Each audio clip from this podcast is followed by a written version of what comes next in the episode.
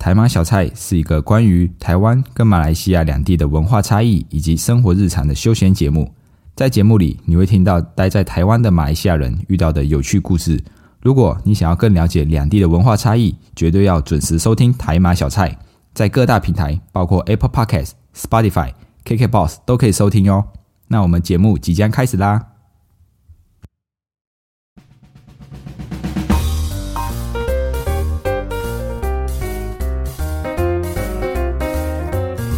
卡巴，欢迎回到台马小菜，小菜一盘五十元系列。我是迪翁，一位漂洋过海来到台湾的马来西亚人。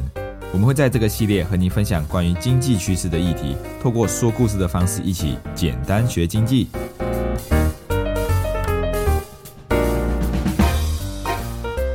各位听众，大家好！不知道大家有没有发现哦，这个小菜一盘五十元系列真的是非常之久没有更新了。不是我偷懒哦，是因为在这个期间，我觉得没有什么财经议题可以跟大家分享的，所以就没有特别去更新了。不过呢，因为怕大家忘记我，所以还是要跟大家来分享一下关于财经的这个议题啦。那在这一两天哦，台湾的股票市场其实下跌蛮多的，不管是大盘指数还是个股，又或者是台币兑换美元也贬值了。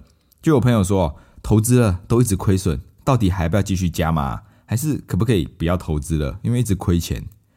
以前的我可能会先问他，那你为什么要投资？然后就引导他，告诉他哦，为什么要投资啊？怎么怎么样？但是到最后呢，他最后还是问我，哎，那我所以我是要继续吗？所以现在我就直接给出答案，要一定要继续投资。如果你用的是闲钱，请继续投资。但是呢，如果你用的是生活费来投资的话，那这一笔钱如果不见了，会对生活造成很大的影响。那我会告诉你，不要投资，千万不要投资，先买好保险，先存钱，等到累积到一定的资产之后，你再开始投资。本小利大，利不大哦，就是说拿来投资的本金很小的话，就算报酬率很高，最后的利润也不会很多。所以，与其拿着你的生活费去来投资，不如你先累积到一定的资金、一定的金额之后，再开始来学投资。究竟哦，为什么我们一定要学投资哦？在马来西亚的马来语有一句叫做“班江档案”，意思就是说手很长，是来比喻一些喜欢偷东西的人。那在我们日常生活中哦，大家身边也存在着一位搬江档案的小偷，他呢静悄悄的偷走我们辛辛苦苦赚的钱，而且大多数的人可能都没有察觉，因为当我们打开皮包，当我们打开这个银行账户的时候，这些数字哦不会有任何的变动，但是实际上呢，同样的钱，我们可以买到的东西早就越来越少了。大家都知道，我很喜欢吃麦当劳。我在二零一六年的时候来到台湾读大学的时候，我记得那时候的大薯一包大概是五十五块。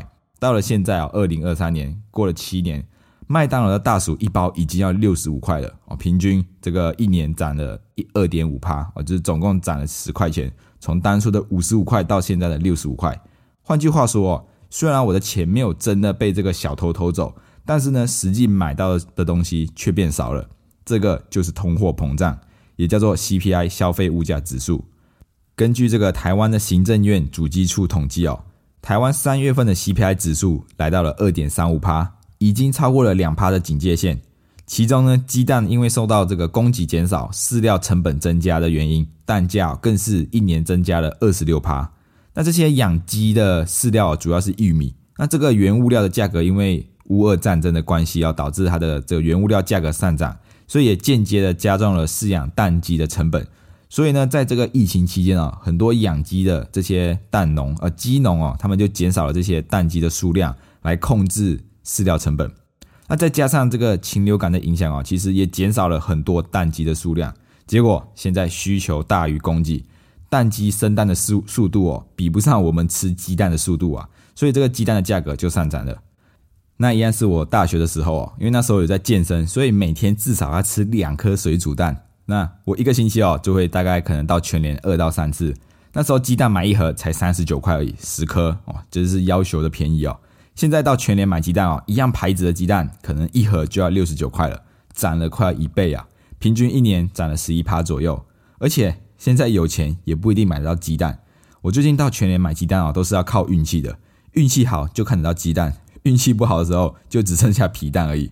所以我不知道各位听众，你们最近有没有到全联去买鸡蛋？当这一些民生必需品涨价的时候哦，就是万物齐涨的开始啊！什么营造啊、建建这些房子的原物料啊、餐饮业、服饰业，通通都涨价。所以想一想看啊，现在台湾的 CPI 二点三五趴，银行的定存大概一点五趴，哦，这一加一减，差额就是零点八五趴。如果我在四十年前省吃俭用，好不容易存下了人生的第一桶金一百万，到了四十年后，现在大概只剩下七十万的价值了，大概有三分之一的资产都会被通货膨胀这个小偷偷走了。假设我的投资理财真的只有很单纯的把钱放在银行，那这个小偷就会跟着我一辈子。当我要花钱的时候，我就会发现。很多东西都已经买不起了，就像我现在吃八方云集的这个锅贴一样哦。因为我来到台湾之后，其中一个最喜欢的食物就是锅贴。我曾经啊连续三天都吃八方云集，我不知道有没有听众跟我一样是可以连续吃一样的东西都不会腻的，还是有些人可能就会每天或者是每个星期一定要吃不一样的食物才可以，他们才会觉得不无聊。那我就是那一种可以一直重复吃、一直一直吃我觉得好吃东西的人。像佩珍，他就是说我是一个很奇怪的人，就是一直吃一样的东西。那那时候我来到台湾的时候，八方云集的锅贴一颗我还记得是四块四点五块一颗，到现在哦六点六点三块吧，我记得好像是六点三块钱一颗哦。以前吃锅贴都可以吃二十颗，现在只能吃十六颗了。我都骗我自己说我是在减肥，我是在减肥，少吃一点。唉，所以呢，换句话说哦，最简单的投资方式就是把钱存在银行。这种看似不用承担任何亏损的理财方式哦，实际上有点像是温水煮青蛙。那些青蛙不会觉得热热的感觉，可是当青蛙发现的时候，它们已经被煮熟了。所以面对通货膨胀这一个小偷哦，持有现金的人将会是影响最大的。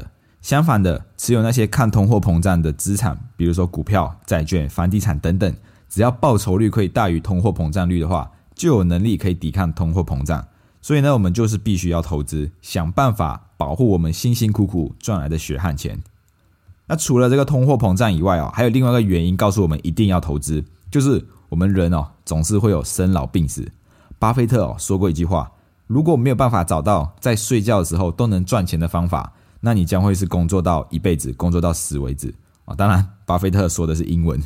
那这句话的意思是哦，在未来的某一天，我们可能会变老，变得没有办法工作。我们也有可能会生病，变得没有办法继续工作，但是呢，我们还是要继续生活下去。所以，在这个失去了我们主动收入的情况之下，我们只能依靠自己多年来的累积、多年来的积蓄继续生活。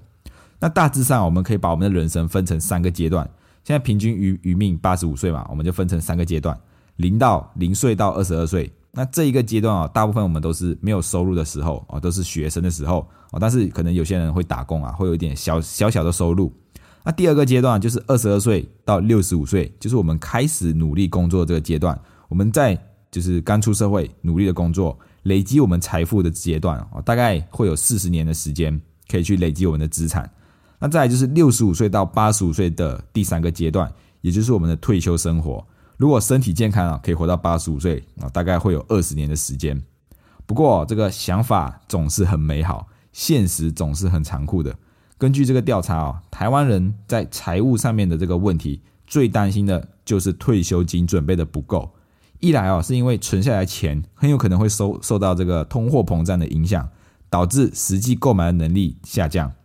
第二个原因就是因为工作收入不见得可以累积到我们退休想要的这个金额。假设我们退休二十年的生活需要一千万，那我们只有四十年的工作时间去累积，平均一个月就要存下两万块钱，才能够在我们让我们在六十五岁退休的时候可以达到一千万的门槛。那当中哦，面临这个难题的族群就是收入不高的小资族，因为他们上有老，可能下有小。在这种双重压力下，变成这个三明治族群，所以退休生活是他们完全没有办法想象的美梦啊！所以，当我们在面临这个人生中最重要的退休生活的时候，一定要懂得投资自己，投资财富，让自己的价值提高哦，收入就会提高。那买好保险，赶快累积资产，再让金钱帮我们工作，那获取除了主动收入以外的其他收入。如果我们只有单一管道的收入的话，那我们风险将会是非常的高。比如像前几年疫情发生的时候，很多人都没有办法继续工作，那他的收入中断了，他只能靠以往累积的积蓄继续生活。那这时候相对来说，如果另外一个人他有第二个收入管道，那他是不是可以承受的风险就比第只有一个收入管道的人来得更高？所以呢，我们除了要有本业的收入以外，也要利用这一个收入来累积我们资产，进而去投资自己，投资我们的财富。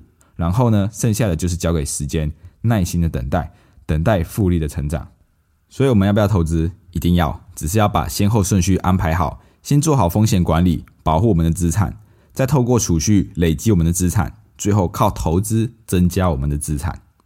好啦，今天的分享就到这里。如果喜欢今天的内容，欢迎动动手指头滑到下方处留言，这样子可以让更多人看见我们的频道。你们的支持是我们继续创作的动力。谢谢大家，我们下次见，拜拜。